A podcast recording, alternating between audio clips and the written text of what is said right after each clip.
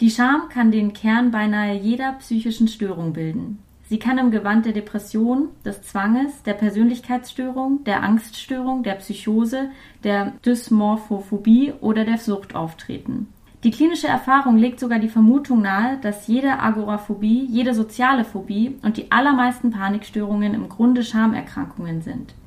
Dennoch wird sie in der psychiatrischen und in der psychoanalytischen Literatur kaum entsprechend gewürdigt. Hallo und herzlich willkommen zu einer neuen Folge des Podcasts Unverschämt und Unbesprochen. Mein Name ist Laura Späth und das Zitat, was ihr gerade gehört habt, ist von Daniel Strassberg. Das hat er im Schweizer Archiv für Neurologie und Psychiatrie geschrieben. Ja, um Scham in der Psychoanalyse soll es in dieser Folge gehen. Und ich hatte es ja in den letzten Folgen auch schon so ein bisschen angekündigt und das kam ja auch immer wieder im Podcast auf, dass mich irgendwie gerade ähm, so psychologische Fachgebiete und sowas besonders interessieren, auch hinsichtlich mentaler Erkrankungen, psychischer Erkrankungen und so weiter. Deshalb ist auch das wieder eine Folge, die mir irgendwie sehr am Herzen liegt und wo ich äh, mich bemüht habe, so ein bisschen zu recherchieren im Vorhinein.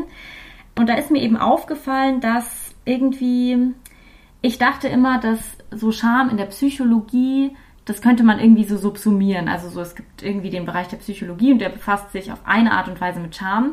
Und dann ist mir aufgefallen, ah nee, es gibt ja super viele Teilbereiche in der Psychologie und die haben alle einen unterschiedlichen Blick auf Charme. Und weil ich jetzt gerade sowieso dabei bin, mich in so psychoanalytische Literatur stärker einzulesen, dachte ich mir, passt diese Folge super rein. Und dann hat sich natürlich wunderbar ergeben, dass zufällig auch noch eine Freundin von mir Psychologie studiert hat und sich gut mit Psychoanalyse auskennt und Lust hatte, in diesem Podcast meine Gästin zu sein. Diese Freundin ist Caro. Hallo Caro, schön, dass du da bist. Hallo Laura, schön, dass ich da sein kann. Vielleicht überlasse ich mir mal dir die äh, Aufgabe, dich vorzustellen. Vielleicht magst du einfach mal erzählen, wer du so bist und was du machst und ja, vielleicht auch, wie du zu Psychologie und Psychoanalyse gekommen bist. Mhm. Ja, mein Name ist Caro. Ich bin 26 Jahre alt und habe eigentlich in Hamburg Soziologie studiert also habe darin meinen Bachelor gemacht und kam ursprünglich über die kritische Theorie zur Psychoanalyse und habe angefangen, Freudtexte zu lesen und fand das super interessant, habe aber auch am Anfang sehr, sehr wenig verstanden. aber ich bin am Ball geblieben, bin hängen geblieben und habe irgendwann bemerkt, dass so sehr mich auch Gesellschaftstheorie interessiert, mich trotzdem das Individuum noch ein Stück weit mehr interessiert. Und als ich dann herausgefunden habe, dass man in Berlin an einer Uni Psychologie mit ähm, analytischem Schwerpunkt studieren kann, auch als Geisteswissenschaftlerin oder Sozialwissenschaftlerin, dann wusste ich, dass ich das machen will. Und jetzt gerade ähm, schreibe ich meine Masterarbeit im Master Psychologie mit psychoanalytischem Schwerpunkt und so bin ich hier gelandet. Wow. Ja, ich finde es immer faszinierend. Ich dachte immer, es gibt quasi einfach ein, ein Psychologiestudium und dann kann man sich da irgendwann mal entscheiden, ob man dann eher in die Richtung Verhaltenstherapie oder Psychoanalyse oder so gehen will, aber das ist ja irgendwie alles hochkomplex, dass man dann erst irgendwie im Master sich da überhaupt entscheiden kann und so. Das finde ich alles irgendwie faszinierend. Aber mh, hm, heißt es, dass du eigentlich aus so dem der Motivation heraus, dass du irgendwie auch stärker den, also schon auch so einen Aspekt von Gesellschaft irgendwie in deiner in deiner Psycholog in deinem psychologischen Denken so drin haben wolltest? Also, dass das eine Motivation war, um auch dich auf Psychoanalyse zu beziehen? Oder ja, auf jeden mhm. Fall. Also ich finde gerade die Psychoanalyse als ähm, psychologische Unterkategorie kriegt eben diese Schnittstelle sehr gut hin zwischen Gesellschaft und Individuum und bezieht eben auch ähm, die Kultur und die Gesellschaft mit ein in die Subjektwerdung. Und das ist eben ganz gut möglich, über beide Perspektiven verknüpfend nachzudenken. Mhm. Und ähm, die Psychoanalyse ist eine The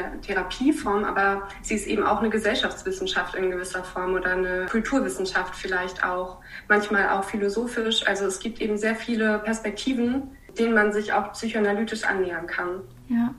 Und vielleicht, damit du, äh, damit wir so HörerInnen mal abholen, die wahrscheinlich, also oder sich vielleicht noch gar nicht so viel damit auseinandergesetzt haben, was gibt es denn abseits der Psychoanalyse noch für Ausrichtungen innerhalb der Psychologie? Also in Deutschland sind derzeit vier Verfahren, äh, neuestens vier Verfahren von den Kassen anerkannt. Das ist einmal die Verhaltenstherapie, dann die systemische Therapie, und das sind die Tiefenpsychologie und die Psychoanalyse. Und die letzten beiden, die gehören ein bisschen zusammen. Ähm, das sind beides psychodynamische Ausrichtungen.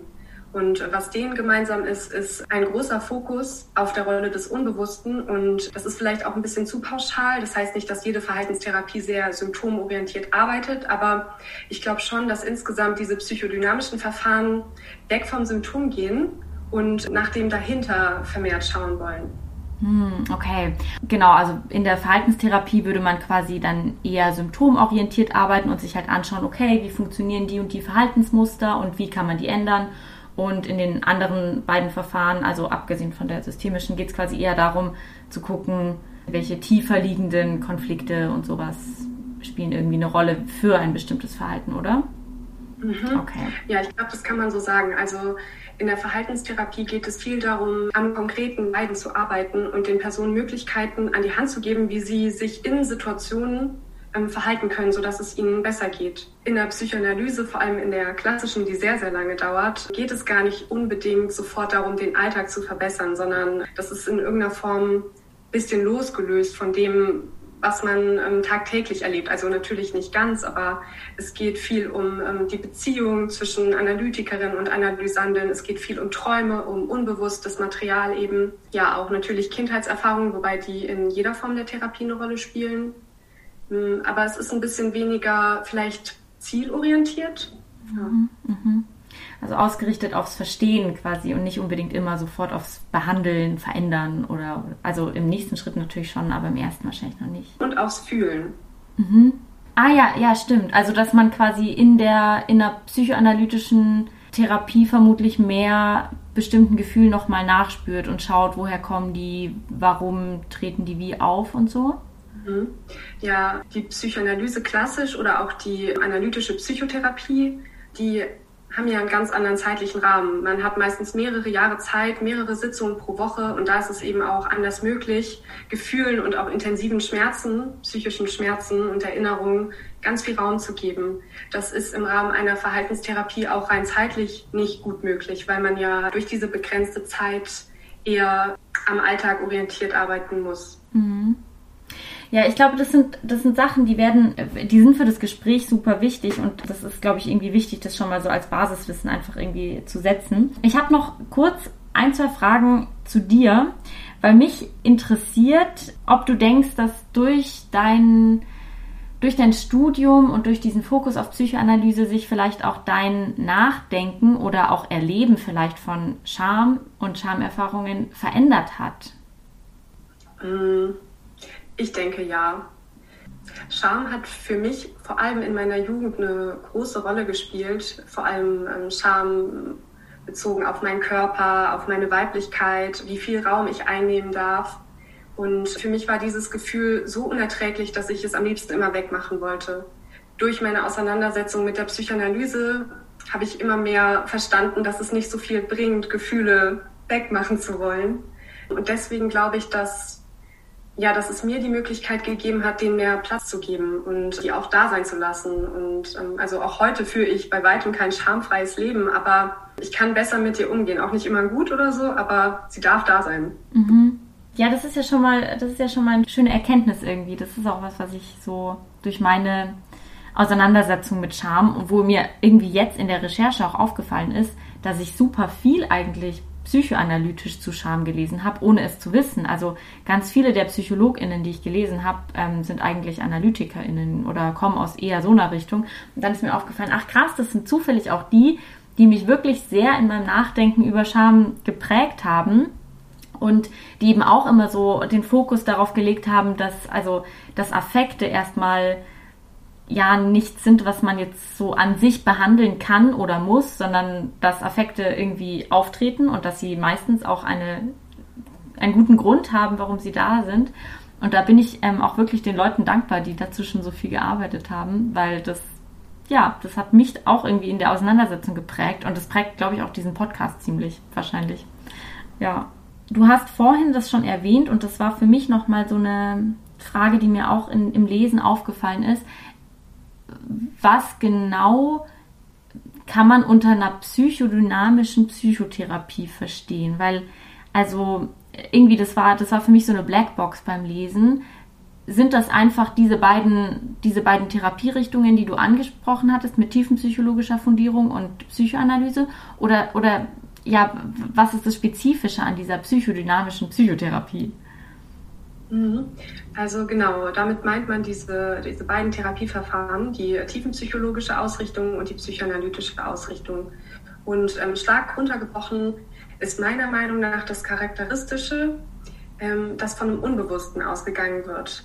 Also es geht um ein Wissen einer Dimension unserer selbst, derer wir uns im Alltag einfach nicht bewusst sind und die auch nie komplett verstanden werden kann, auch nicht für uns, egal wie viel wir über sie nachdenken. Mhm. Und in diesen Formen der Therapie, aber auch mit diesem Blick im Alltag, lässt sich, finde ich, viel verstehen von dem, was ähm, wir mit rationalem Wissen versucht haben zu verstehen, zu integrieren, vielleicht abzulegen, was aber irgendwie immer erhalten bleibt. Ich glaube, diese Erfahrung können viele Menschen nachvollziehen, dass etwas scheinbar immer unverstanden und irgendwie auch ungesehen bleibt. Mhm. Und meiner Meinung nach ist das so die große Chance der Psychoanalyse oder auch der psychodynamischen Verfahren, weil sie dieses Unantastbare, sag ich jetzt mal, mit einbeziehen in ihr Denken. Mhm. Und wenn wir jetzt mal bei diesem Denken bleiben, was heißt das dann bezogen auf Scham, würdest du sagen? Also spielt sich Scham, welchen, welchen Anteil hat quasi das Unbewusste daran? Also das ist jetzt wahrscheinlich eine Riesenfrage. Und es tut mir auch leid. Also man muss auch wirklich, du, du musst auch wirklich sagen, wenn ich hier zu laienhafte Fragen stelle. Aber es ist für mich eine riesige Blackbox. alles gut. Ich finde es auch voll spannend. Ich glaube, ich kann das jetzt leider nicht so im Detail runterbrechen, aber ich glaube, dass Scham oft, nicht immer, aber oft ein Gefühl ist, was uns signalisiert, dass da etwas ist, was erstens wahnsinnig intim ist und zweitens auch schützenswert ist und vielleicht auch irgendwie erstmal geschützt bleiben muss. Mhm. Und deswegen verstehe ich Scham vor allem als ein Signal von uns an uns selbst aufzupassen. Ah ja, also da hat man dann diese, diese Komponente der Scham als Anzeige von Gefahr, die irgendwie so eine wichtige Schutzfunktion für uns irgendwie auch hat. Ja, also vielleicht gar nicht manchmal reale Gefahr, aber zumindest ein Hinweis für uns, dass wir uns einem Bereich nähern, den wir vielleicht noch nicht bereit sind, anderen zu zeigen. Und Scham ist ja auch ein Gefühl, was meistens zwischen zwei Menschen passiert, zwischen zwei Menschen oder mehreren Menschen und was auch, wenn man alleine ist, man kann sich ja auch alleine vor sich selbst schämen, was aber trotzdem immer den Blick einer anderen Person mit einbezieht, selbst wenn dieser Blick nur ein innerer Blick ist, von mhm. uns selbst auf uns selbst. Mhm. Und in irgendeiner Form gehört zum Schamgefühl ein Gefühl des Unvollkommenseins und des Mangels. Und in der Scham wird dieser Mangel quasi entblößt. Erstmal vor uns selbst, aber in unserer Befürchtung auch vor der gesamten Welt. Für alle ist auf einmal sichtbar, was wir nicht zeigen wollen. Mhm. Das ist die eine Seite der Scham. Aber auf der anderen Seite können Schamgefühle auch so intensiv sein, dass sie dadurch gerade verschleiern, um was es eigentlich geht. Ah, okay, die, die Differenzierung habe ich so noch nie vorgenommen, aber die macht ja total Sinn gerade für mich. Also, dass man, vielleicht, vielleicht machen wir das mal an irgendwie so einem Praxisbeispiel fest. Ähm, ich überlege gerade. Ich habe ich hab gerade ähm, erst einen, einen, einen Podcast gehört, da wurde von der Schamsituation berichtet. Und die kann ich jetzt ja vielleicht mal kurz ein bisschen verklausuliert nacherzählen. Also es ging um eine Information, die also da hat ein erwachsener Mensch über eine, ähm, über eine Situation in seiner Kindheit gesprochen, wo er quasi ähm, eine Abkürzung richtig falsch kontextualisiert hatte. Also er hatte eine Abkürzung abgespeichert als das heißt das und das und das war aber überhaupt nicht so und hat dann beim Fachgeschäft angerufen und nachgefragt, ganz selbstverständlich diese Abkürzung ausgesprochen, so wie er gedacht hat, wäre, also dass es richtig wäre. Und eigentlich hieß es was ganz anderes. Und in diesem Kontext des Fachgeschäfts hat er sich halt dann mega blamiert und richtig krass geschämt, weil er quasi diese Abkürzung ganz selbstverständlich falsch verwendet hatte und weil es irgendwie auf so ein Unwissen, Unwissen irgendwie verwiesen hat. Und ich meine, da hat man ja jetzt einen realen Blick und zwar von dem Fachverkäufer gehabt, aber Nee, jetzt nicht aber. So. Ich glaube, das mhm. Beispiel ist ganz gut, weil mhm. was man nicht verstehen kann, wenn man auf diese Szene drauf guckt, ist, wofür er sich eigentlich geschämt hat. Also sicher dafür unwissend zu sein oder zu wirken. Aber ja, also wenn wir jetzt überlegen, ähm, wieso hat er sich diese Abkürzung abgespeichert auf die Weise, wie er es getan hat, dann wird es eigene Gründe, eigene Fantasien und so weiter gegeben haben, die vielleicht super intim waren, ähm, die ihm gar nicht bewusst sind, aber in dem Moment, in dem ihm aufgefallen ist, was für eine falsche Verknüpfung er da aufgebaut hatte, kam vielleicht auch die Bedeutung dieser Verknüpfung in ihm hoch. Und das wiederum hat auch vielleicht zu seiner Scham beigetragen. Also das ist ja jetzt sehr spekulativ, aber so könnte ich es mir auch vorstellen. Mhm, mhm.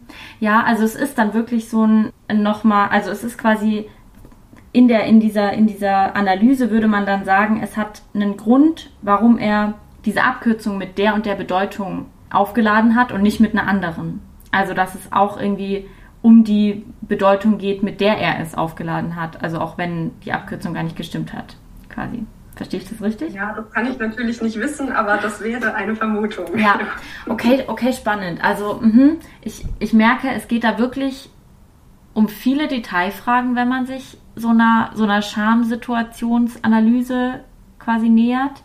Und hm. es ist quasi alles möglicherweise von Bedeutung. Ja, oder zumindest mehr von Bedeutung, als man auf den ersten Blick denkt, weil ähm, vielleicht kennst du das auch aus Schamsituationen, dass total klar scheint erstmal, warum man sich schämt. Aber wenn man genauer überlegt, dann sind da Ebenen dahinter, an die man zuerst nicht drankommt oder vielleicht verdeckt sogar erstmal dieses intensive Gefühl der Scham, um was es einem wirklich ging. Also quasi hatte da auch die Scham eine Schutzfunktion, eine doppelte, weil einerseits hat sie einen vielleicht abgehalten, mehr in diese Situation reinzugehen und andererseits hat sie aber auch einen selbst davor abgehalten, sich genau mit dem zu konfrontieren, was gerade anscheinend die Wunde ist. Mhm wenn ich, mir ist jetzt gerade noch mal ein Beispiel aus meinem eigenen Leben eingefallen, was man vielleicht irgendwie ganz gut, ganz gut nehmen kann. Auch da geht es um eine Kindheitssituation und die ist mir bis heute noch nicht so irgendwie ganz klar. Aber ich hab, ich hatte mal, ich bin als Kind relativ federnd gegangen. Also ich habe immer so mit meinem Fuß irgendwie so ein, ja, ich hatte einfach einen federnden Gang. Das, das können sich alle vorstellen, was das ist.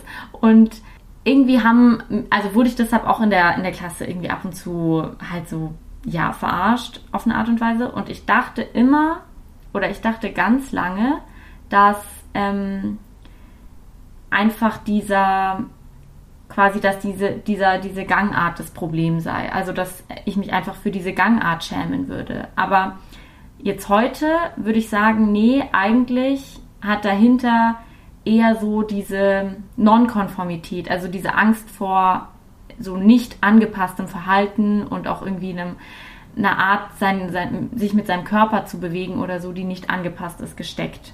Würde das in diese Richtung gehen? Quasi meine, was, was, ich, was ich mir da überlege, was dahinter steckt. Also. Mhm. Ich glaube schon. Und ähm, was an der Situation ja auch ziemlich sichtbar wird, ist, dass wir auch selbst in uns ähm, die Fähigkeit tragen, uns selbst zu beschämen. Manchmal sogar schlimmer als andere. Also dieser ungnädige Blick, den wir vermuten, den andere auf uns richten, der steckt in so Schamsituationen in uns selbst. Mhm. Da, dazu, ich habe da bei der, bei der Recherche, bin ich da auf so ein Zitat von Leon Wurmser gestoßen. Das ist ja ähm, irgendwie ein sehr bekannter Psychoanalytiker, der so ein, ein ich glaube, 1500-seitiges Buch über Scham geschrieben hat, was ich auch für meine Masterarbeit mal verwendet habe er bringt da diese Figur der Urscham auf und dazu lese ich mal vor. Wumser versteht die dahinterliegende Psychodynamik durch einen Konflikt verursacht. Der Konflikt zwischen den beiden Polen des Wunsches nach totaler Verschmelzung mit dem allmächtigen Objekt und dem Gegenpol, dem Wunsch nach Getrenntheit, der letztlich in absoluter Isolation zu finden ist. Diese Urscham ist für Wurmser das absolute Gefühl des Liebesunwertes, das sich auf das in Anführungsstrichen zerbrochene Selbst bezieht. Es ist das versengende Gefühl, dass das ganze Selbst dreckig, unberührbar und verdorben ist, dass man in seinem eigentlichen Kern niemals geliebt werden kann. Also das Zitat ist von Jens Tiedemann, aber er bezieht sich da eben auf Wurmser. Und ich finde diese, diese Figur der Urscham und also die Verknüpfung mit der Vorstellung von nicht liebenswert sein, also so in seinem aller, aller tiefsten und innersten Kern, finde ich, also ich bringe ich bring es wirklich auch nicht besser zusammen. Also ich glaube, es ist irgendwie genau im Kern das, was, was die allermeisten Schamkonflikte ausmacht. Wie würdest du das einschätzen? Oder also vielleicht hast du da auch nochmal einen anderen Blick. Ja, ich finde das Zitat auch wirklich eindrücklich und ähm, ja in irgendeiner Form auch echt schlimm. Und die Differenzierung von so verschiedenen Formen von Scham, die ist mir auch untergekommen. Und neben der Urscham gibt es auch noch andere Formen, zum Beispiel Abhängigkeitsscham oder ödipale Scham. Mhm. Und diese Urscham, die ist eine sehr, sehr spezifische Form und die ist vermutlich die existenziell bedrohlichste Form der Scham. Wurmser war, glaube ich, der erste Psychoanalytiker, der sich so detailreich mit Scham auseinandergesetzt hat und viele haben halt später darauf aufgebaut und da kamen auch Überlegungen, wann setzt Scham eigentlich ein und in welcher Form. Und diese Urscham ist ein Gefühl des frühen Säuglings, der sich wirklich noch in absoluter Abhängigkeit zu seiner Mutter oder zu der ersten Bindungsperson, Beziehungsperson, von der er eben versorgt werden muss, um zu überleben. Ja, also in diesem Bereich spielt diese Urscham sich ab. Und die Überlegung von ähm, Analytikern wie, vielleicht hast du das auch mal gehört, Winnicott oder Margaret Mahler, war eben, dass wenn in dieser frühen Interaktion die Mutter dem Kind nicht genug aufnehmend, liebevoll und so weiter auch im Blick, in ihren Augen begegnen kann und das Kind das immer wieder als Erfahrung mitkriegt, irgendwie schon so früh nicht richtig zu sein oder das ist zumindest die Botschaft, die bei dem Kind ankommt, dann prägt das enorm. Und das ist der Kern der Urscham. Mhm.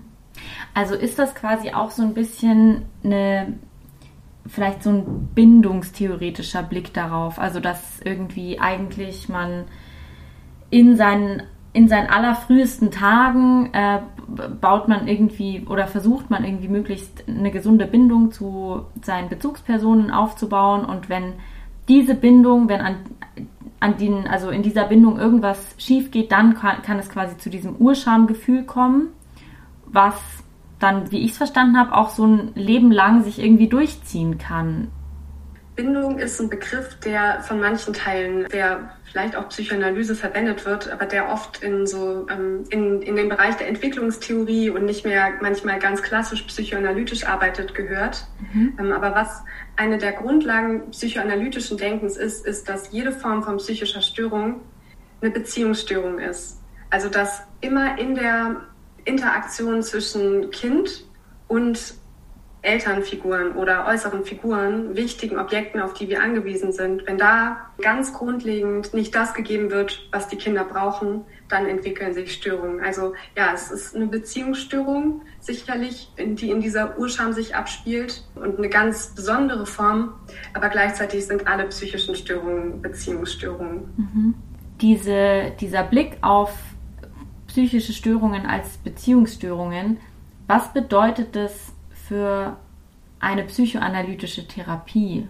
Mm, ich glaube, das ist genau das große Potenzial, weil in der psychoanalytischen Therapie hat man meistens Jahre, mehrmals pro Woche Zeit, seine eigenen Konflikte und seinen eigenen Schmerz wirklich zu bearbeiten und auszubreiten. Und gleichzeitig wird in der Psychoanalyse viel mit dem, das sagt ihr bestimmt auch was, mit dem Begriff der Übertragung gearbeitet. Das hat Freud festgestellt, dass seine PatientInnen irgendwie ihm Eigenschaften zuschreiben oder an ihm Szenen wiederholen, die sie schon aus ihrer Kindheit kennen, meistens mit ihren Eltern. Und dass viele Menschen Konflikte mit sich herumtragen, die immer wieder in Beziehungen aufkommen. Also in nahen Beziehungen, in Freundschaften, aber auch in Liebesbeziehungen, vielleicht auch in Arbeitgeberbeziehungen. Viele Menschen bewegen sich da in einem Kreislauf im Rahmen einer Psychoanalyse kann das eben wirklich durchgearbeitet werden und kann, kann verstanden werden, wenn die Analyse ja, gut geht sozusagen, ähm, was da eigentlich passiert und was man an die andere Person heranträgt. Mhm. Das ist mir aufgefallen, als ich dazu gelesen habe, dass es auch so, also auch der, der Daniel Strassberg, den ich eingangs eben zitiert hatte, der hatte so einen Aufsatz geschrieben darüber, dass eben auch die Auseinandersetzung mit Scham irgendwie trotzdem innerhalb der Psychoanalyse immer noch so eine kleine Leerstelle bleibt oder dass auch da die Auseinandersetzung irgendwie mit diesem Affekt bisschen dürftig ist. Und er hatte dann auch, ist da auch darauf eingegangen, was eigentlich eben dieses Konzept der Übertragung und, und Gegenübertragung dann auch eigentlich für Scham bedeuten würde, nämlich dass man eigentlich die Schamsituation in der Analyse wiederholen müsste. Warum oder macht man das oder warum macht man das nicht oder was hat es damit auf sich? Weißt du das? Mhm. Also so wie ich das verstanden habe oder so wie es mir auch sehr, sehr nachvollziehbar erscheint, ist Scham für fast alle ein Gefühl, was man nicht wirklich leiden kann. Das heißt, wir alle tun vermutlich ziemlich viel im Alltag, um diesem Gefühl aus dem Weg zu gehen. Und das wird auch bei Analysandinnen und in Form der Analyse so sein. Und das wird vielleicht auch bei AnalytikerInnen so sein, dass man versucht, wenn Schamgefühle hochkommen, Scham ist hoch ansteckend. Meistens findet sie zwischen Personen statt. Wenn eine Person sich schämt, dann ist oft relativ unklar, wer schämt sich jetzt eigentlich wofür und wo wurde die Grenze überschritten und wessen Grenze. Dass dieses Gefühl so zwischen den beiden Beteiligten hin und her fluktuiert, dass es manchmal lieber rationalisiert wird oder lieber in eine Ecke zurückgedrängt wird und man sich auf was anderes fokussiert.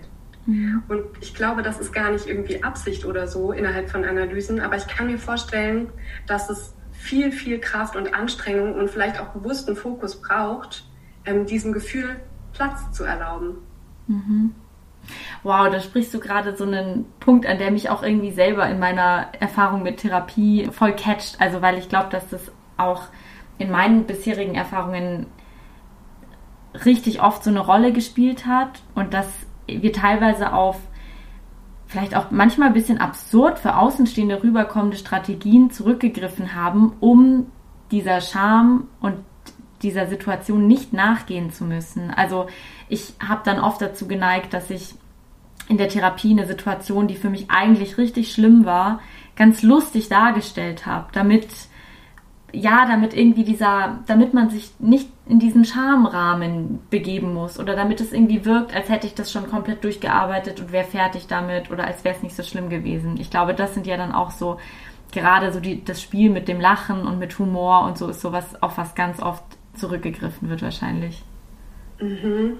Ja, das kann ich mir gut vorstellen und auch von AnalytikerInnenseite kann ich mir vorstellen, dass ja, weil Scham sich ja so an den Grenzen dessen, was zu viel ist, immer abspielt. Und man dann ja vielleicht auch schnell das Gefühl bekommt, diese Grenze bereits überschritten zu haben. Und es braucht viel Mut und viel ähm, Vertrauen auch, dass die andere Person das aushält, ähm, dieses Gefühl dazulassen. Und vielleicht umgehen manche TherapeutInnen, weiß ich nicht, ich bin ja keine Therapeutin, auch aus diesem Gefühl der anderen Person eh schon zu nahe getreten zu sein. Ähm, ja, umgehen die lieber die Situation oder umschiffen die Mhm. Du hast ja auch Jens Tiedemann erwähnt, also du hast ja eben ein Zitat von ihm vorgelesen und er ähm, forscht und schreibt ganz viel zu dem Thema und auch ähm, recht anwendungsbasiert, wie man das vielleicht in der Psychotherapie ganz gut miteinander hinkriegen kann. Das finde ich super spannend. Ja. Ja, absolut. Also der hat auch wirklich, wie gesagt, der hat ähm, meine Auseinandersetzung damit sehr geprägt und mir auch an vielen Punkten wichtige Sachen mitgegeben irgendwie, auch wenn ich jetzt noch nie persönlich mit ihm gesprochen habe. Aber du hattest gerade einen Punkt auch erwähnt, den ich super spannend fand und ich hoffe, es ist weder für die Hörerinnen noch für dich schlimm, dass wir hier gerade, also dass ich gerade einfach so krass springe. Aber es ist so ein diffuses Feld und ich versuche es irgendwie so zu strukturieren und klar zu kriegen. Wer weiß, vielleicht mache ich auch noch ein Schaubild zu der Folge oder so, damit es verständlich ist. Du hattest gesagt, dass Scham ein hoch ansteckendes Gefühl ist den Zugriff finde ich spannend, wenn man sich versucht, das Gefühl der Fremdscham zu erklären.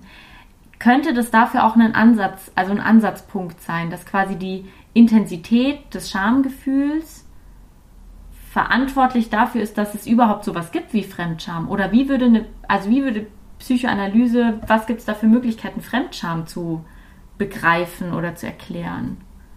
Hm. Weil Fremdtrauer gibt es nicht oder Fremdwut oder so.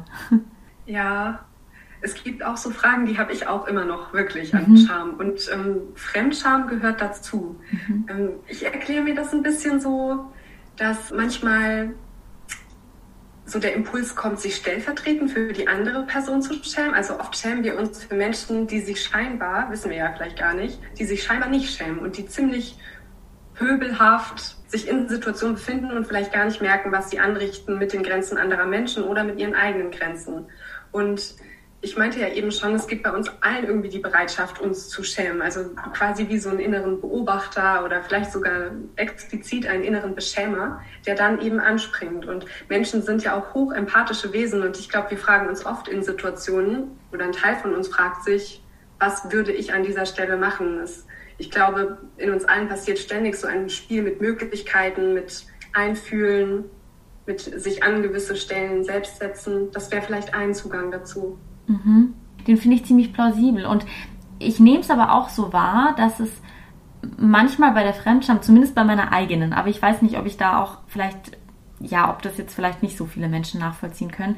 Aber ich nehme das ganz oft wahr, dass ich mich eigentlich gerade nicht unbedingt für die Personen schäme, die sich so offen mm, lautstark verhalten, so wie ich es jetzt irgendwie vielleicht nicht gut finde oder wie ich es nicht machen würde oder so, sondern dass ich mich eigentlich ganz oft gerade für Leute schäme, wo ich selber halt merke, dass da gerade, dass da gerade eine Scham vorhanden ist oder dass die sich gerade schämen oder dass denen Sachen unangenehm sind, dass sie irgendwie mit Situationen nicht gut umgehen können oder so.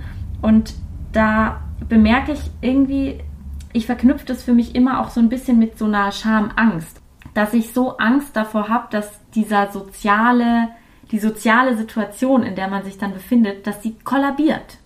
Dass irgendjemand jetzt die Person auf irgendwas anspricht, was offensichtlich gerade unangenehm ist oder so. Also vielleicht hängt auch so diese Fremdscham dann doch auch mit dieser Schamangst, mit dieser präventiven Scham irgendwie zusammen. Aber ja. Mhm. Ja, stimmt. Und du hast es ja auch eigentlich ähm, gefragt im Zusammenhang mit Ansteckung.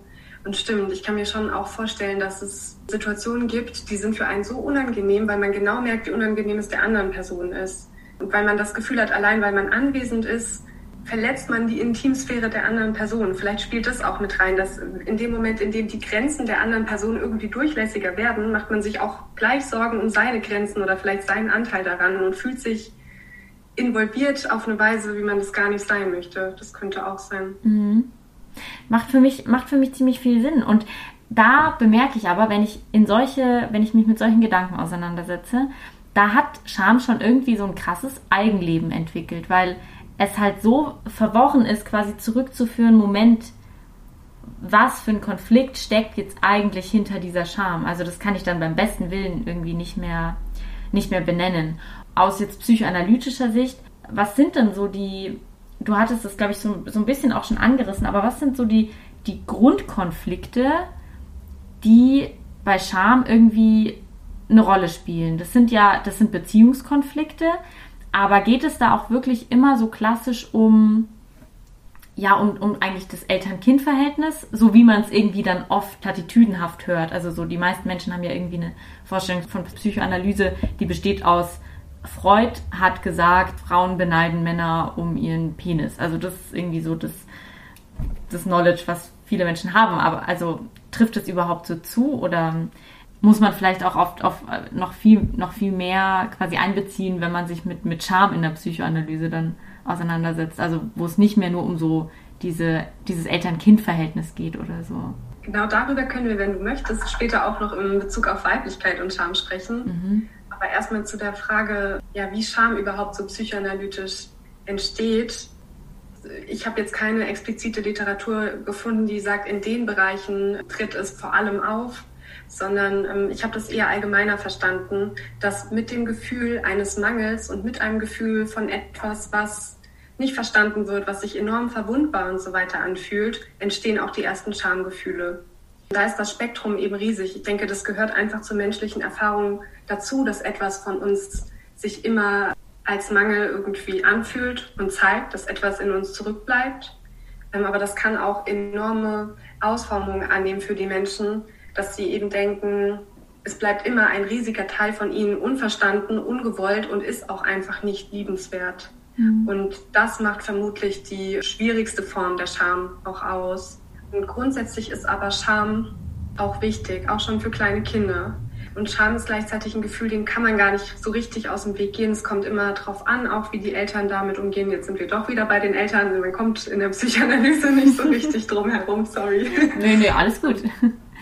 Und ähm, es gibt psychoanalytische Überlegungen dazu, dass Scham vielleicht ausgelöst wird, wenn Kinder anfangen, ihren Körper zu zeigen, also so eine exhibitionistische Phase zu durchleben, wenn die Eltern da ähm, selbst beschämt reagieren oder aber ähm, das Kind mit seiner, also schämlich oder so, mit sowas konfrontieren, dass das eine der, der Anfänge von Scham ist. Andere Überlegungen sind, dass einfach die Abwesenheit von Liebe, Wärme, Wertschätzung im Blick der Mutter schon zutiefst beschämend ist Aber wie gesagt, irgendwo brauchen wir auch, um heranzuwachsen und um unsere eigenen Grenzen zu finden und die Grenzen der anderen Scham immer wieder als Gefühl, also rein so entwicklungspsychologisch. Wir brauchen das, um überhaupt zu spüren, wo fangen wir an, was ist gerade für uns zu viel, aber auch was ist der anderen Person zu viel. Deswegen finde ich, macht es auch Sinn, mit Scham auf Scham zu reagieren, weil die eine Person zeigt zu viel, fühlt sich getroffen und wir wiederum fühlen uns dann auch irgendwie mit Seiten von uns getroffen, die wir nicht so wollen. Mhm, ja, ja, und ich meine, diese Reaktion zeigt ja auch eigentlich so ein bisschen, dass einerseits natürlich die, die Wahrnehmung von Grenzen irgendwie wichtig ist, aber dass gleichzeitig die Grenzen zwischen mir und dem anderen super fließend sind und mhm. nicht, also man nicht so klar irgendwie abgrenzen kann. Und wahrscheinlich diese, diese Grenzziehung ist wahrscheinlich auch oft irgendwie so ein Konflikt, mit dem unser Hirn oder unsere Psyche dann auch nicht umgehen kann.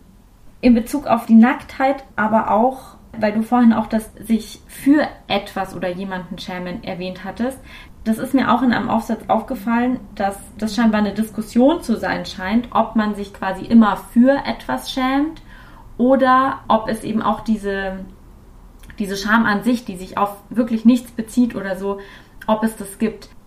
Was wäre da deine Perspektive drauf? Steckt wirklich immer ein, ein wofür schäme ich mich hinter, hinter der Scham oder gibt es auch wirklich so diese, ja, diese irgendwie diese Selbstscham, wo, wo es irgendwie keinen Blick mehr gibt oder so? Oder werfe ich da gerade einfach Sachen durcheinander, die man nicht durcheinander werfen sollte? Ich kann mal, ich kann mal dazu auch ein Zitat vorlesen, vielleicht macht es mhm. klarer. Nun kann der Zusammenhang zwischen Begehren und Scham deutlich gemacht werden. Die klinische Erfahrung lehrt uns, dass das Sichtbarwerden eines Begehrens beschämt, aber nicht etwa deshalb, weil es verboten wäre oder weil es auf einen Mangel hinwiese, sondern weil wir im Begehren außer uns sind. Im Begehren ist unser Bewusstsein ganz in den Objekten, geht in ihnen auf. Die Grenzen des Selbst verwischen sich. Doch im Blick des anderen wird dieses Begehren zurückgewiesen statt erfüllt. Nicht Nacktheit an sich ist beschämend, sondern nur, wenn ein anderer, der nicht nackt ist, auf diese Nacktheit zeigt. Damit weist er den in der Nacktheit verborgenen Anspruch zurück und zerreißt die im Begehren liegende Kontinuität mit der Welt jäh. Er wirft uns auf uns selbst zurück. Dieses auf sich selbst zurückgeworfen sein wird als Scham erfahren. Und vielleicht dazu als Kontext, also das ist eine so ich kenne das aus eher so philosophischen, phänomenologischen Diskussionen, diese Figur des auf sich selbst zurückgeworfen Seins. Und widerspricht ja aber auf eine Art und Weise so ein bisschen dieser Vorstellung von, es braucht diesen Blick des anderen so krass oder ich glaube tatsächlich, das ist eine andere Form. Das ist auch eine Form von Scham, aber eine andere Form als diese Urscham, über die wir eben gesprochen haben, mhm. die sich einfach auf das absolute Sein, zumindest situativ, vielleicht gar nicht immer, aber in dieser Scham geht es ums Sein, um die Existenz bezieht. Ich finde das Zitat super spannend und auch gerade sehr komplex und ich finde, es ist eine krasse Überlegung, dass im eigenen Begehren quasi man sich ein Stück weit im anderen auflöst. Ich weiß gar nicht, ob ich das so verstehen würde. Ich habe das Gefühl, dass oder, oder ist damit gemeint, dass quasi im Nichtbegehren des anderen man es dann doch wieder zurückgeschleudert bekommt und damit total ausgeliefert dasteht? Ja, so könnte ich mir das vorstellen. Also ah, vielleicht, ah, okay. vielleicht machen wir auch das mal kurz an einem Beispiel fest, weil ich weiß nicht, bei Begehren denke ich trotzdem immer noch so klassischerweise an Liebesbeziehungen. Ich finde, das kann man jetzt vielleicht mal auf so eine Liebesbeziehung übertragen, das Zitat. Das Sichtbarwerden eines, das Sichtbarwerden eines Begehrens wäre ja, ich gehe zu einer Person und sage, ich empfinde das und das für dich oder ich hätte gerne, dass wir eine Beziehung haben oder sowas. Da ist dann nicht das Problem, dass es um ein Verbot geht oder um einen Mangel insofern, als dass ich irgendwie das als Mangel wahrnehme, dass ich jetzt mit der Person nicht in einer Beziehung bin oder so, sondern es geht darum, ja, laut diesem Zitat, dass wir in diesem Begehren dann außer uns sind und dass sich die Grenzen des Selbst verwischen. Also dass ich quasi mich zu einem Stück weit auflöse, indem ich sage, ich möchte mit dieser Person in einer Beziehung sein, weil ich da irgendwie so dieses Begehren nach Versch Verschmelzung habe, oder? Mhm, und auch in einer sexuellen Beziehung. Und mhm. stimmt, jetzt gerade macht das auch voll Sinn für mich, weil Begehren gründet ja vielleicht nicht nur, aber unter anderem darauf, dass man es halt eben teilt, dass eigene Wünsche so sehr in dieser anderen Person erfüllt werden können und die andere Person wiederum auch eigene Wünsche in einem erfüllt. Man braucht diese Wechselseitigkeit. Begehrt werden und Begehren gehören eben zusammen. Und in dem Moment, in dem eine Person das eben nicht macht und diese Grenzen sehr starr hält, kann es zum unglaublichen Schmerz führen, ähm, so zurückgewiesen zu, zu werden. Mhm. Und ich habe auch von einer Schamform gelesen, da geht es genau darum. Also ich glaube, das war tatsächlich die sogenannte ödipale Scham. Was für ein Schmerz das ist, ähm, festzustellen, dass man jemanden auf eine Weise begehrt, wie man einfach nicht zurückbegehrt wird. Dass man eine Person braucht auf eine Weise, wie das einfach nicht wechselseitig ist. Mhm. Und das finde ich jetzt wirklich, das finde ich einen super spannenden Turn, weil ich glaube, dass also ich habe ich hab ja auch mal eine, eine, Folge zu Liebeskummer gemacht und das ist irgendwie auch insgesamt so ein, so ein Thema, diese, ich habe es dann immer irgendwie so Begehrensscham oder sowas genannt, was ich, was ich super interessant finde, weil eben da diese, da wird ja quasi als Voraussetzung für diese bestimmte Schamform genommen, dass einfach eine Wechselseitigkeit von einem Gefühl nicht gegeben ist oder eine Wechselseitigkeit von einem ja. Ich würde sogar sagen von einem Mangel. Mhm. Ähm, dass man in, innerhalb des Begehrens in der Lage ist, sich gegenseitig zumindest situativ diesen Mangel zu nehmen. Das ist vielleicht einer der größten Reize an Sexualität oder an Begehren. Es gibt tatsächlich auch Formen von Sexualität, die eben damit spielen, dass der Mangel erhalten bleibt. Ich habe zum Beispiel gelesen, dass im Masochismus genau dieser Mangel sogar erotisiert wird, dass der Mangel im Mittelpunkt stehen darf, unerfüllt auf ihn sogar verwiesen wird, ähm, was auch eine Form des Umgangs mit dem Mangel ist. Aber auch hier haben wir wieder die Verknüpfung von Scham und dem Gefühl, dass etwas nicht so richtig ja, sich ausbreiten darf vielleicht oder nicht so richtig erfasst werden kann. Mhm. Und das ist ja, das ist ja auch super spannend, weil ich glaube, das meintest du auch so ein bisschen in unserem vorgängigen Mailverlauf, ähm, auch mit dieser, mit dieser lustvollen Komponente des Entblößens, dass quasi das eine Form der Erfüllung von diesem Mangel wäre, und wenn dieser Mangel aber nicht erfüllt wird, dann kommt es zum, zur Schamsituation oder zum, zum Affekt der Scham.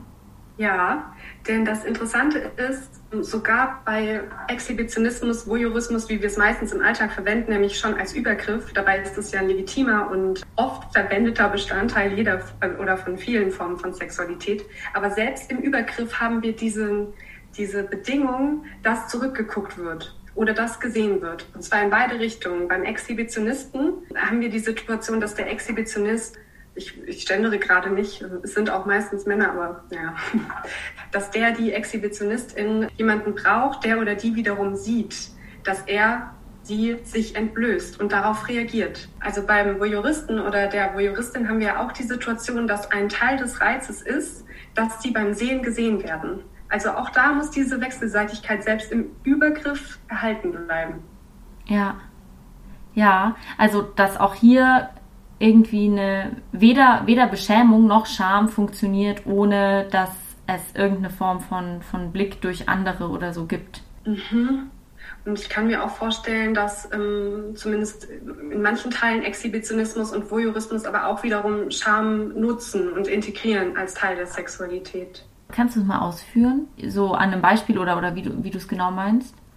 Hm, also an einem Beispiel weiß ich gerade nicht, vielleicht mhm. fällt mir da noch was ein, aber was mir dazu gerade einfällt, ist, dass viele Formen von, ähm, von sexuellem Begehren eben damit umgehen, dass man schwierige Erlebnisse im Leben hatte. Also viele Menschen integrieren in ihr Begehren Wunden, sag ich mal, oder Konflikte oder Bruchstellen und so hinein. Hm, es ist gerade ein bisschen schwierig es ist ja nicht per se pathologisch, Exhibitionist oder Voyeurist oder so und so weiter zu sein, aber in dem Moment, in dem Übergriff stattfindet, liegt die Vermutung auch nahe, dass es einen ähm, Kampf um die Grenzen auch in der Sexualität gibt. Mhm. Weißt du ein bisschen, was ich meine? Mhm. Ich, also ich glaube schon. Ja, ich kann es mir gerade immer nur mit so einem Rückgriff auf so einen Machtbegriff irgendwie erklären. Also mhm. Also dass es irgendwie in dieser in dieser Form von Übergriff, also auch Grenzüberschreitung, ähm, darum geht, also die irgendwie beschämend wirken kann, dass irgendwie eine, eine, eine Macht irgendwie zur Schau und zur Schau gestellt und bewiesen wird. Mhm. Ja, ich glaube schon. Mhm. Darüber muss ich mir irgendwie mal nochmal Gedanken machen, weil das finde ich gerade einen total spannenden Punkt. Aber ich kann mir darauf, ja, ich kann mir darauf gerade noch nicht so, noch nicht so den, äh, den ultimativen Reim machen. Ja, das war auch gerade ein sehr spekulativer Teil. Ja, Meine Assoziation war, war nur irgendwie, dass aus einem schamvollen Selbsterleben oder aus dem Gefühl, dass manche Blicke ungnädig waren oder manche Blicke abwesend waren, wenn man sie gebraucht hätte, dass es möglich ist, in der Sexualität diesen Mangel zumindest situativ auszugleichen und auch im Falle eines Exhibitionisten oder eines Voyeuristen, indem man andere, entweder indem man anderen selbst diesen Blick aufzwingt oder indem man andere zwingt, einen anzugucken. Jetzt verstehe ich, was du meinst. Jetzt habe ich es jetzt hab ich's gerade gecheckt. Wenn man jetzt quasi mal als Ausgangspunkt nimmt, irgendwie, ich habe ähm, ich hab mich an Punkten in meinem Leben nicht gesehen gefühlt, nicht wahrgenommen gefühlt und so, dann gibt es quasi, also wenn ich dich jetzt richtig verstanden habe, gibt es die Möglichkeit in der Sexualität, diese Situation auf eine bestimmte Art und Weise zu wiederholen oder aber auch abgeändert zu wiederholen ähm, und dadurch vielleicht auch ähm, diese, diese Erinnerung oder dieses Gefühl irgendwie nochmal anders durchzuarbeiten. Ja, das hast du sehr gut äh, gesagt. danke, danke. Ja, weil also ich muss mir das dann wirklich immer noch mal ähm, immer noch mal ver, selber versprachlichen, damit ich mir damit ich mir sicher bin, dass, dass ich das alles richtig verstanden habe. Mhm.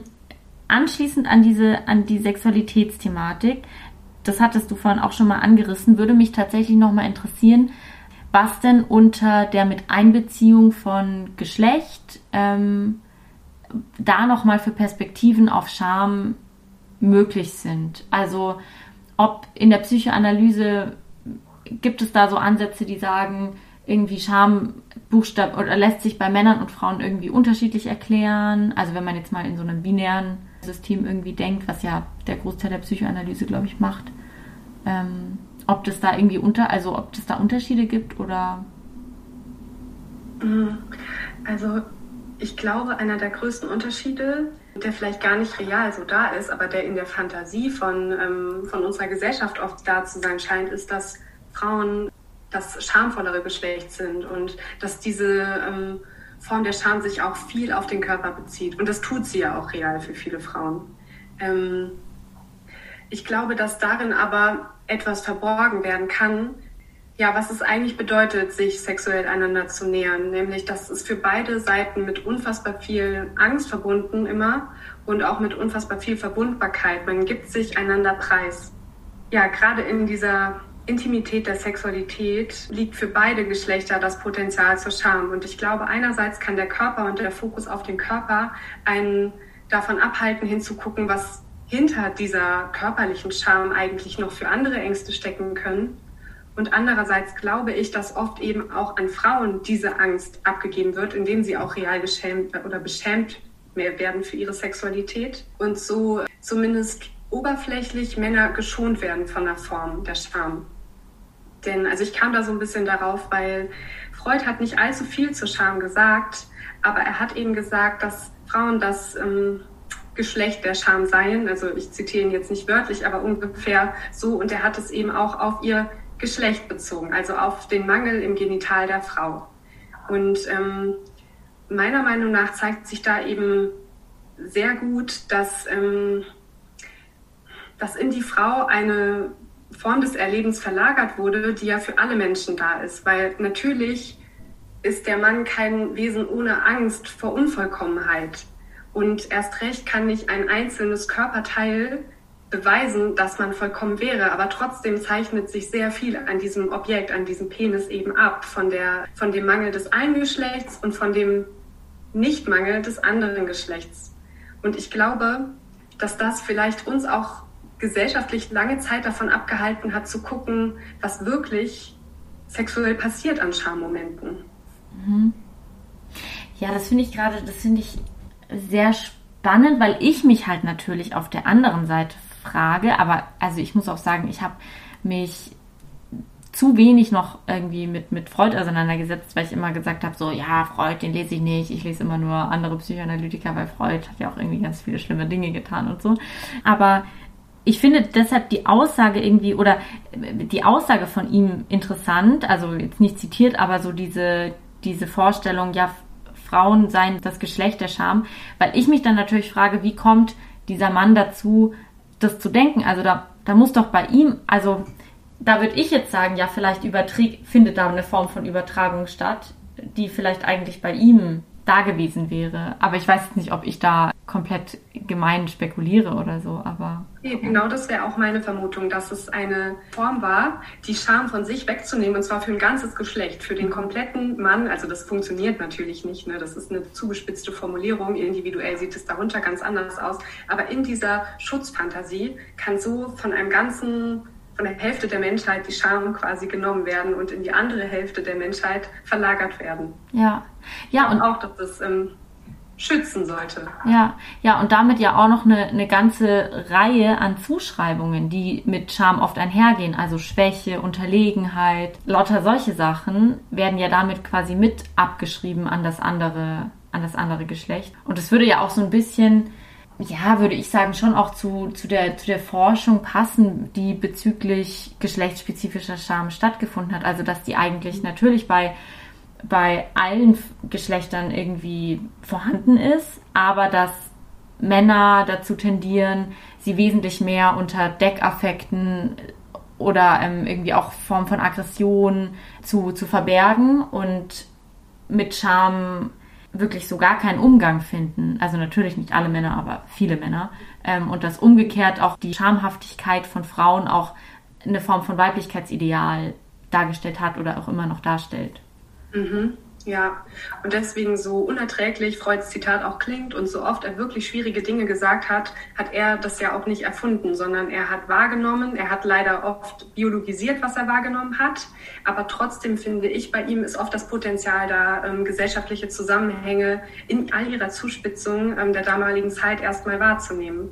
Und so ist die Möglichkeit da, es vielleicht auf eine andere Weise zu verstehen, es vielleicht vom rein körperlichen Aspekt wegzunehmen und sich zu überlegen, was hat real an gesellschaftlichen Gegebenheiten dazu geführt, dass Frauen sich damals auch tatsächlich für ihr Genital geschämt haben und das bis heute allzu oft tun. Mhm.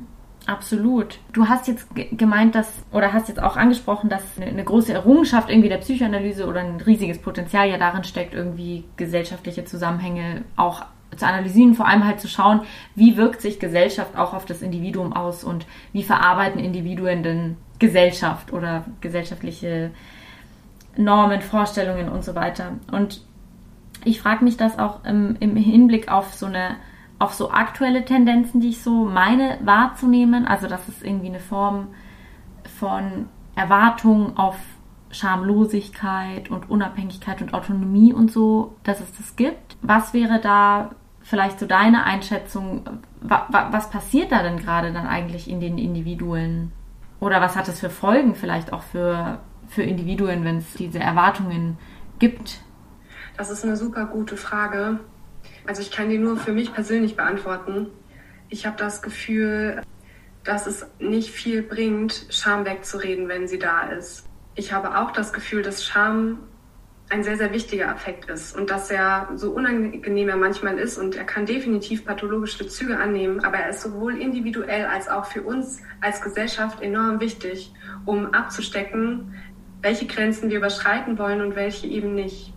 Und Scham verweist immer auf ähm, Verwundbarkeit und das habe ich ja auch schon gesagt, auf etwas Schützenswertes und es ist doch komplett okay, das erhalten zu lassen und also sich weiterhin schützen zu wollen oder bestimmte Formen von Interaktion schützen zu wollen, Intimität zu bewahren. Und natürlich ist es wichtig, Tabus zu hinterfragen, die es gibt, vor allem wenn sie enorm abgestraft werden oder wenn man wiederum beschämt wird aktiv bei deren Überschreitung. Ähm, aber gleichzeitig Schamgrenzen niederzureißen, kommt mir auch nicht sehr produktiv vor. Und ich mhm. glaube, das ist auch letztlich gar nicht möglich. Ich glaube, in uns wird immer etwas erhalten bleiben, was sich nicht auflösen lässt, was sich kaum formulieren lässt, was uns verletzlich macht und das ist gut so, finde ich. Mhm. Ja, ich stimme dir da, ich stimme dir da total zu. Das ist ja auch irgendwie immer mein, ja, der, der, der Versuch, das irgendwie Leuten mitzugeben, dass halt meist nicht der Affekt der Scham das, also das Problem ist, sondern irgendwie gesellschaftliche Strukturen, die dahinter stehen oder bestimmte Erfahrungen oder so, aber dass er eben auch der Affekt der Scham meist auf irgendwie andere Sachen verweist, was jetzt auch, glaube ich, in dem Gespräch oft zum Ausdruck kam. Da schließt sich mir aber auch immer so ein bisschen noch die Frage an, weil, also es gibt ja diese Unterscheidung in der, in der Psychoanalyse zwischen so Es, Ich und Über-Ich. Das ist ja vermutlich auch sowas, was wie vielleicht viele Leute mit Psychoanalyse überhaupt mal in Erfahrung kommen, dass sie diese Unterscheidung lernen. Ich habe irgendwie mir, mir überlegt, ob quasi vielleicht auf allen drei Ebenen des Bewusstseins irgendwie, also auf all diesen drei Ebenen Scham eine Rolle spielt, aber dass zum Beispiel vielleicht in der, in der aktuellen Gesellschaftskonst also gesellschaftlichen Konstellationen die Scham in diesem Bereich des, des Ichs, also aus diesem Bereich irgendwie verdrängt wird und wieder mehr in so einen Es-Bereich geht, also in dieses, in diesen unbewussten oder unterbewussten Bereich. Aber ich weiß auch gar nicht, ob man, also ob man da so differenzieren, ob man da so differenzieren kann, ob, ob Scham eigentlich nicht viel eher in den, irgendwie einen klaren Bereich gehört und ich weiß es einfach nicht, aber. Aber ich weiß das auch nicht. Ich kann mir auch vorstellen, dass Scham in vielen ähm, Teilen unserer Selbst eine Rolle spielt. Aber ich fand es gerade voll spannend und passend, was du meintest mit dem Wegdrängen und der Frage, die sich auftut, was passiert, wenn es weggedrängt wird. Weil ich glaube, wenn wir davon ausgehen, dass wir alle in uns auch eine Form von inneren Beschämer, der auch sehr, sehr destruktiv sein kann, wenn wir den alle in uns tragen. Und wir aber uns mit unserer eigenen Scham durch diesen inneren Beschämer nicht konfrontieren.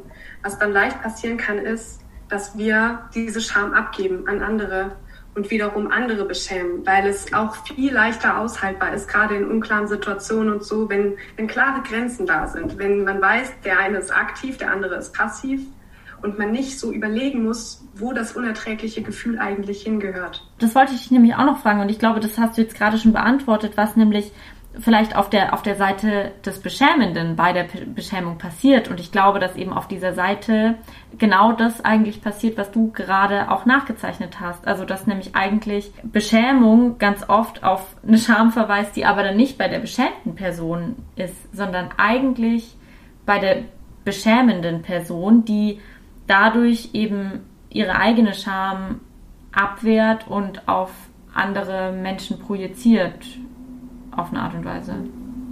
Ja. Mhm. Kann ich mir auch vorstellen, dass ähm, bei demjenigen oder derjenigen, ähm, der oder die beschämt, eine gewisse Erleichterung eintreten kann, wenn man die eigene Scham einer anderen Person aufzwingt oder aktiv auslöst. Scham ist ja gerade so unerträglich, da es so handlungsunfähig und ohnmächtig macht. Und diesem Gefühl kann man entfliehen. Und ich habe aber auch gerade gedacht, dass es umgekehrt auch ganz gut funktionieren könnte. Also wenn man auch sagt, ich möchte aber Scham nicht mehr als Teil von mir und als Teil der Gesellschaft, dass man vielleicht übersieht, dass man einen inneren Beschämer hat und den wiederum abgibt. Und dass man dann die eigenen Schamgefühle nicht mehr bei sich ausgelöst sieht, sondern davon ausgeht, dass es nur das Umfeld ist, was einen immer wieder in diese Situation reinbringt. Mhm. natürlich gibt es immer ein also das ist natürlich ein dialektisches Verhältnis zwischen Gesellschaft und Individuum. Keiner dieser Bereiche kann einzeln klären, wie mit Scham umgegangen wird, aber ich sehe da manchmal eine Gefahr, also eine Gefahr darin zu übersehen, welchen Anteil wir auch an unserer eigenen Scham haben. Mhm. Ja, das ist ein richtig guter Punkt, weil ich glaube, dass auch hm, ich in der Auseinandersetzung, aber natürlich auch andere Menschen oft quasi diese Intention, mit der Scham vielleicht auch manchmal operiert, also wenn überhaupt Affekte intentional operieren, wahrscheinlich jetzt nicht, aber so wenn man das sich mal so vorstellen kann, die Intention dahinter irgendwie übersehen, also dass es einen guten Grund hat, warum ich mich schäme, wenn ich Leute ungerecht behandle oder irgendwie, weiß nicht, Menschen anschreie oder so, das ja dann nicht nur darauf verweist, dass da jetzt vielleicht eine, ein Konflikt irgendwie da ist oder so, sondern dass es auch eben auf dieses auf diese Vorstellung von mir selbst verweist, dass ich eine Person bin, die jetzt nicht grundlos Leute anbrüllt oder so. Meintest du das damit so ein bisschen? Also, dass man irgendwie anfängt, die Verantwortung für das eigene Handeln vielleicht auch manchmal abzugeben, wenn man sich gar nicht mehr mit diesem Beschämer in einem selbst ähm, auseinandersetzt? Ja, das würde ich irgendwo vermuten. Und trotzdem gibt es ja immer die Möglichkeit, an der eigenen Scham zu arbeiten und auch an der Scham der anderen Personen und versuchen, die zu entlasten. Weil es bleibt einfach dabei, dass in der Scham auch man selbst übersieht, aus wie vielen Facetten man besteht, sondern es bleibt meistens nur noch das zurück, was man am unerträglichsten findet und definitiv gerade nicht da haben will und erst recht nicht zeigen will. Diesen Impuls, das nicht da zu haben, sich so nicht zu fühlen, den kann ich absolut nachvollziehen. Mhm. Aber ich glaube, man muss man kommt nicht drum herum, man muss hingucken und es auch fühlen um letztlich sich und auch anderen gegenüber milder zu werden. Ja, und ich glaube, dass eben genau so therapeutische Settings oder ja auch Analysen da irgendwie ein, ein guter Ort sind, um, um sich da mit genau dem auseinanderzusetzen. Umso eigentlich äh, schockierender, aber auch faszinierender finde ich dass das, was wir auch schon angesprochen haben, so oft äh, irgendwie passiert, dass auch in, innerhalb von Therapiesettings Scham mh, oft eben nicht, nicht bearbeitet wird oder so unverhandelt bleibt und dann irgendwie so im Raum stehen bleibt. Und da also habe ich auch eben bei Jens Tiedemann nochmal so gelesen, dass es natürlich auch um die Scham der AnalytikerInnen oder der TherapeutInnen geht, was ich auch nochmal so ein eigenes super interessantes Thema finde, wo ich mich halt auch frage, wenn man das jetzt so ausklamüsern kann, worauf verweist dann diese, diese Scham genau, also die in diesen therapeutischen Settings so krass aufkommt. Ich habe in meiner Therapie gelernt, dass die eben auch auf so Alltagssituationen und eigentlich Beziehungssituationen außerhalb der Therapie verweist. Aber das ist natürlich wieder meine Scham und da wäre, also was mhm. verweist die Scham des, der anderen dann? Ja. Mhm ist irgendwie so voll paradox, aber man braucht richtig viel Mut, um seine Scham zu zeigen. Und ich kann mir vorstellen, gerade als ähm, Analytiker oder als Therapeutin, im, ja, egal in, welchem, in welcher Form der Therapie, ist ja immer so der Wunsch der PatientInnen da, dass man selbst es besser weiß und selbst eine Lösung hat und selbst sehr, sehr gut mit sich umgehen kann. Und da Scham nun mal und, und auch mit der anderen Person umgehen kann genau weiß, was für die gerade gut ist. Und da Scham nun mal dazu führt, dass man sich so klein und ausgeliefert und ohnmächtig fühlt, ist das auch gerade für TherapeutInnen vielleicht ein echt schwieriges Gefühl. Ja. Wenn man eigentlich stark sein muss und sich dann schämt. Absolut. Bestimmt unangenehm. Und ich habe jetzt nochmal, weil mir das irgendwie auch gerade so ein Anliegen ist und weil man darauf ja auch immer wieder stößt, wenn man sich mit Psychoanalyse auseinandersetzt. Ich habe jetzt mal noch so eine andere Frage, die geht so ein bisschen weg von diesem Schamthema. Aber es gibt ja die Entwicklung, dass eigentlich in der psychologischen Forschung und auch Ausbildung immer mehr der Fokus hingeht zu so eben Verhaltenstherapie, systemischer Therapie und so. Wie kannst du dir das erklären, dass Psychoanalyse sowas ist, was vielleicht für viele altbacken oder out oder sonst irgendwas rüberkommt oder dass auch wirklich einfach psychoanalytische Lehrstühle ähm, gerade davon bedroht sind, wegrationalisiert zu werden. Also dass das mhm. irgendwie so eine, so eine Tendenz zu sein scheint. Ja, das ist gerade eine Riesenbedrohung und da gibt es auch so viele Debatten und Überlegungen zu, woran das liegt, wie man das ändern kann. Ich glaube, da gibt es sehr viele Gründe. Einer der Gründe ist, dass die Psychoanalyse sich auch in der Form recht bedeckt gehalten hat, was wissenschaftlich ähm, was wissenschaftliche Studien anging. Also trotzdem hat die Psychoanalyse wissenschaftlich gearbeitet, aber halt nicht in Form, wie das die, also in so einer breiten ähm, Studienform, wie das die Verhaltenstherapie geleistet hat, die frühzeitig geguckt hat, dass hier wirklich Ergebnisse geliefert werden, dann schwarz auf weiß, dass das, was äh, Verhaltenstherapien machen, was bringt. Ähm, das ist erst eine Entwicklung der letzten Jahre, dass auch ähm, PsychoanalytikerInnen gucken, mehr Forschung zu betreiben ja, das ist sicher eine Entwicklung, um die man einfach nicht herumkommt. Meine Hoffnung ist, dass wenn mehr Forschung betrieben wird, da eben auch offen sichtbarer wird, wie nützlich Psychoanalyse für viele Personen ist. Ein weiterer Grund ist halt ganz sicher auch, dass eine Psychoanalyse unfassbar intensiv ist. Mehrmals pro Woche, jahrelang, also erstens ist sie teuer und zweitens dauert sie sehr, sehr lange. Das muss man ja auch erstmal begründen können. Und vielleicht auch für PatientInnen und auch für Kassen ist es halt sehr schwer zu verstehen, warum man drei, vier Jahre über 300 Stunden mindestens hinweg an sich arbeiten sollte, wenn man die Möglichkeit hat, Konzepte an die Hand zu bekommen, wie man innerhalb kürzerer Zeit sein vielleicht auch massives Leiden reduzieren kann. Das kann ich verstehen, dass da erstmal gesagt wird, hm, warum brauchen wir diese lange Zeit? Und was würdest aber du sagen, warum, warum wir die brauchen? Ich glaube, es gibt Unterschiede zwischen Menschen und für manche Menschen ist es wirklich hilfreich, eine Verhaltenstherapie in Anspruch nehmen zu können und akut zu arbeiten.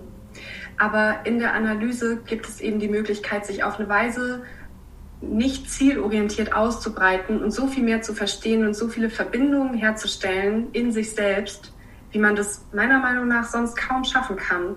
Es gibt die Möglichkeit, durch diese intensive Beziehungsarbeit, innerhalb derer man auch so viel Raum bekommt, sich selbst zu fühlen, dass man sehr tiefe Wunden auch vielleicht heilen kann. Also es geht um weit mehr als Verstehen. Es geht wirklich um Fühlen und auch zwischenmenschlich fühlen und sicher auch leiden, aber dadurch auch wachsen, ganz langsam und allmählich und auch nicht mit Garantie. Aber das ist meiner Meinung nach in der Psychoanalyse auf eine Weise möglich, wie ich mir sonst kaum einen Ort dafür vorstellen kann. Mhm. Und das sage ich auch aus eigener Erfahrung. Ja. Ja, also man, man merkt dir das auch an, dass du da, äh, dass du da Erfahrung äh, mit hast und da auch irgendwie auf eine Art und Weise emphatisch drüber sprichst. Und ja, also auch wenn ich das von dir höre, es ist auch irgendwie einfach ähm, mein Traum, das mal irgendwie machen zu können oder erleben zu dürfen, wie, wie das funktioniert, wie das dann wirklich ist, weil ich stelle mir das wirklich, also ich stelle mir das sehr, sehr tiefgreifend, aber auch, ja, einfach wahnsinnig bereichernd vor, wenn ich mal äh, so das, das sagen kann. Also, ja, ja. Deshalb muss Wenn man, man Lust darauf hat, kann ich es auch echt nur empfehlen. Ja, das habe ich an dieser Stelle gerade noch ein Zitat von Freud, ausnahmsweise mal ein gutes, also ein nettes auf einbringen. Auf jeden Fall, ja. Und zwar, Liebe ist das probateste Mittel, das Schamgefühl zu überwinden. Das ist schön. Ja. Das, das ist krass, dass mir das noch gar nicht untergekommen ist. Das überrascht mich jetzt wirklich. Weil das wäre eigentlich auch ein klassisches Zitat, was sich Leute irgendwie so äh, zu eigen machen würden, um es dann auf irgendwelche Insta-Bilder irgendwie zu mhm. klatschen oder so, weil es ist kurz und jetzt dank uns durch die Decke. Aber es ist ja, also vielleicht, ähm, vielleicht magst du mal kurz assoziieren, was du dir zu diesem Zitat auch denkst. Mhm. Also ich glaube, es geht ganz viel darum, dass ähm, der Mensch in diesem Schamgefühl sich selbst so krass reduziert betrachtet und das Gefühl hat, außer den Schwächen, außer dem Mangel und dem Unliebenswerten bleibt gerade nicht so viel übrig. Und auch im Rahmen einer Therapie, in der intensive Schamgefühle durchgearbeitet und ausgehalten werden, kann sich die Perspektive auf sich selbst durch den Blick der Analytikerin oder der Psychotherapeutin eben total verändern. Also in kleinen Dosen lernt man so vielleicht mehr von sich zu sehen, auch in der Scham. Und so vergrößert sich das Bild von einem. Weißt du, was ich meine? Mhm. Und ich glaube, das führt dazu, dass man Stücke von sich selbst auch in der Scham dazu gewinnen kann, die schließlich das Gefühl selbst auch erträglicher machen. Man mhm. verschwindet nicht mehr so da drin. Und vielleicht klingt es erstmal widersprüchlich, was hat eine Psychoanalyse oder eine Psychotherapie mit Liebe zu tun? Das ist vielleicht wirklich ein sehr starkes Wort in, in dem Zusammenhang, wobei meiner Meinung nach auch Liebesgefühle da oft eine Rolle spielen aber vielleicht auch einfach Wärme, Wohlwollen, Wertschätzung. Ja. Ich finde das eine total schöne Deutung und ich hatte es, also ich hatte da ähnliche, äh, ähnliche Assoziationen wie du und finde es schön, dass du dieses Zitat äh, hier noch gedroppt hast und ja, ja, dass du da diese Verbindungen auch gezogen hast. Ja, irgendwie, ich bin, ach, ich weiß nicht, ich will immer so ewig drüber reden, aber ich glaube, ich komme zu den zwei Abschlussfragen allmählich. Mhm. Die erste, und die wirst du beantworten können, weil du hast es auch schon öfters im Gespräch an, anklingen lassen. Die erste ist, wann hat Scham dich gerettet? Ja, das klingt gerade ein bisschen allgemein. Vielleicht fällt mir noch eine spezielle Situation ein. Aber Scham hat mich gerettet in Momenten, in denen es ein Signal war, nicht mehr weiterzugehen. Zum Beispiel in Situationen zwischenmenschlich, wo vielleicht die Möglichkeit da war, dass ich etwas von mir offenbare und meine Scham hat mich davon abgehalten, das zu tun. Also ich finde die, ich finde die Antwort komplett gut. Ich kann mir auch was, was drunter vorstellen. Also ich weiß voll, oder ich meine zu wissen, welche, welche Situation du meinen könntest. Und es ist auch interessanterweise eine Situation, also eine, eine Formulierung, die ich ähnlich schon mal von einer Gästin, glaube ich, im Podcast gehört habe. Ja. Ah. Die ähm, auch eben meinte, so dieses, dieser Moment des Nicht-Weitergehens, der, mhm. der kam mal auf, ja. Und also ich kann, ich kann, äh, ich kann das komplett nachvollziehen, dass ja eben das Scham da auch so eine Funktion hat, eine, eine bestimmte Grenze von einem selbst irgendwie wahr, wahrzunehmen und sich dann auch dementsprechend zu verhalten und die auf eine Art und Weise zu schützen irgendwie. Ja. Und sich ernst zu nehmen in seiner Scham und sich nicht für seine Scham zu schämen, sondern zu denken, okay, das ist hier gerade ein Moment, der ist mir wichtig. Ja. Ja, daran sollte ich mich auch ähm, oft mal, äh, oft mal erinnern und ich glaube auch viele andere Menschen so, dass, dass dieses... Ich ja auch. Also es ist mhm. nicht so, als würde ich immer, wenn ich mich schäme, denken, so ein gutes Signal gerade. ja, ja, voll. Ja, aber genau, es ist wirklich was, was man irgendwie verinnerlichen muss, dass das Schamgefühl eben oft nicht auf, auf so kleine, auf, dass es da oft nicht um kleine Peinlichkeiten oder so geht, sondern dass es da um Sachen geht, die einem auf eine Art und Weise wichtig sind. Und was das dann genau ist, das muss man dann rausfinden. Aber es geht da oft wirklich um viel. Und die zweite äh, Frage ist, welche weiteren Themen dich bezüglich Scham interessieren würden. Also was, was du gerne mal, wo du gerne mal mit der Schambrille draufschauen würdest. Ah. Hm. Okay, mir fällt da gerade was ein. Ich weiß aber nicht, ob das zu speziell ist, aber da bin ich ein bisschen in meiner Vorbereitungsrecherche für deinen Podcast draufgestoßen. Und zwar, wir haben ja darüber geredet, dass der Blick eine sehr, sehr spezielle Bedeutung für die Scham hat. Also der Blick, den man selbst auf sich richtet, aber auch der Blick der anderen Personen, die auf einen gerichtet werden.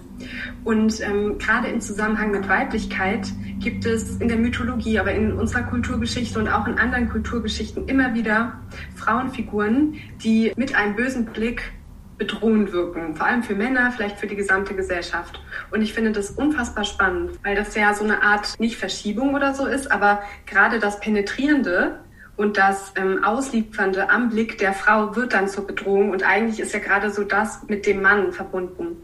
Und ähm, ja, also es ist voll das Spezialthema, aber ja, Blicke, die töten können oder versteinern vor Scham und so weiter, was die Medusa ja auslöst in irgendeiner Form. Also die Scham, die wird da rausgestrichen, aber man versteinert ja meistens vor Angst oder vor Scham. Das würde mich sehr interessieren. Wow, das ist richtig, richtig cool, das Thema.